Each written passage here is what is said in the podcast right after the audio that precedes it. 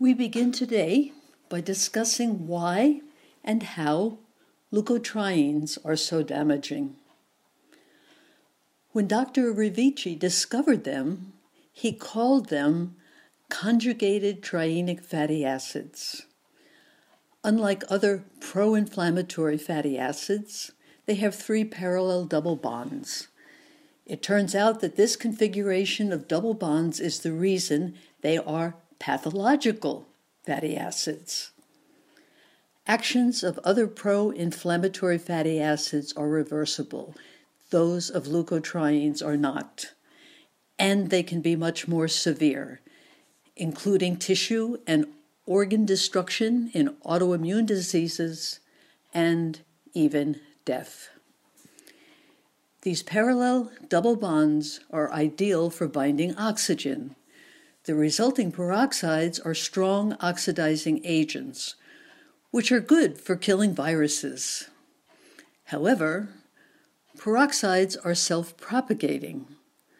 Peroxides continuously make more peroxides from arachidonic acid extracted from cell membranes, destroying cell membranes, the brains of the cells. And this is only the beginning. Dr. Revici observed that some peroxides in urine during radiotherapy indicate the radiotherapy is effective. However, if peroxides disappear during radiotherapy and radiotherapy is continued, the patient invariably dies. This happens when leukotrienes move from what he calls the oxygen phase to the chloride phase.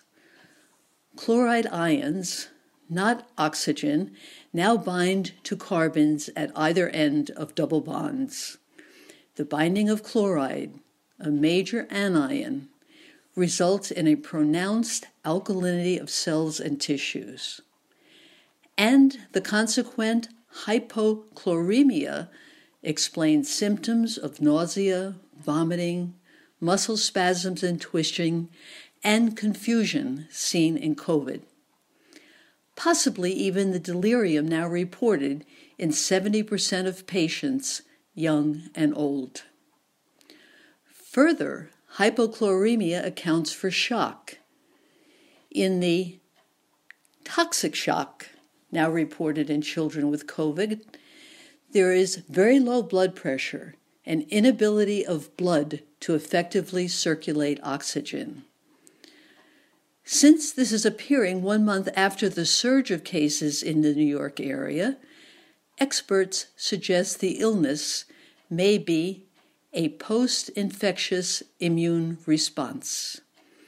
However, hypovolemia and low blood pressure from hypochloremia are the result of the pathological lipid defense we are describing.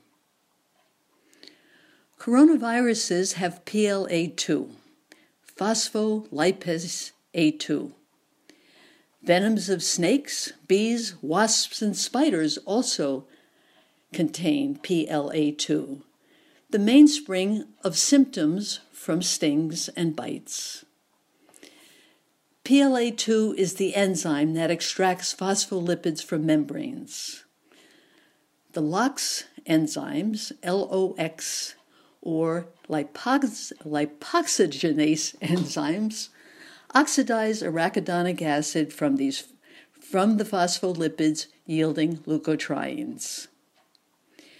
Many symptoms and complications in COVID are explained by COVID coronaviruses infecting and generating leukotrienes, particularly in respiratory cells and in endothelial cells of arteries throughout the body. Infection of endothelial cells and small arteries contributes to severe pulmonary complication and to the pink toes reported in COVID. Moreover, endothelial infections are the origins of coagulopathies and hence strokes. An analogy. You cook food at the proper temperature for the proper duration for that food, and it is good. This is analogous to everyday inflammation, the kind that causes symptoms of the cold or spring allergies, and the kind that causes heat, swelling, redness, and pain when you stub your toe or get a splinter. These are all symptoms of the body resolving the problem. Now, cook it too hot or too long, and it is not good. Still edible, but eh, nothing improves it. This is analogous to the oxygen phase of leukotrienes. Cook it even hotter, and it is charred, not edible. No chemistry, the chloride phase. Let's talk about a case a 49 year old acupuncturist, a woman living in New York City, began COVID with a fever of 101.4, extreme fatigue, body aches, and loss of smell and appetite. Prior to this illness, she had no medical history and felt great, enjoying a healthy diet, workouts three to four times a week, and a 10 minute mile. She began lipid bound sulfur, flame FlameQuell, and glycerol three weeks after onset of symptoms. And then, quote, breathing issues had begun in earnest, as well as constant cough. Fortunately, after 36 hours on the lipids, she wrote, I am finally able to take some good, deep, solid breaths. An unbelievable feeling after all this, I tell you. At 10 days on lipids, she reported, quote, I often feel better for 6 to 12 hours and then it comes back a bit. Currently, at 10 days on lipids, she reports more energy and improvement in the waves of breathing troubles and inflammation in her sinuses. She is taking two droppers of lipid bound sulfur twice daily and one fourth teaspoon glycerol with two droppers FlameQuell in water three times daily. We are currently checking her urine pH to adjust her lipid doses in hopes of hastening her recovery and determining when the lipids are no longer needed. I will report the pH values and follow up to you. Approximately after two weeks on lipids, she had a cup of black tea and her breathing dip- difficulties relapsed. It took six hours, the half life of caffeine, as she pointed out, and lots of water and food to, quote, come back down and end the absolute nightmare. Why? Why did this happen? Caffeine is alkalizing, it exacerbates the effects of leukotrienes. I bring this to your attention because so is vitamin D. A webinar advocates very high amounts of vitamin D in COVID. No. Vitamin D is a lipid, it fans leukotriene fires. Get vitamin D from sunlight in physiologic doses.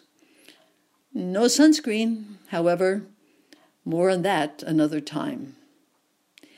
Vitamin A is another lipid best, best avoided in nutraceutical doses.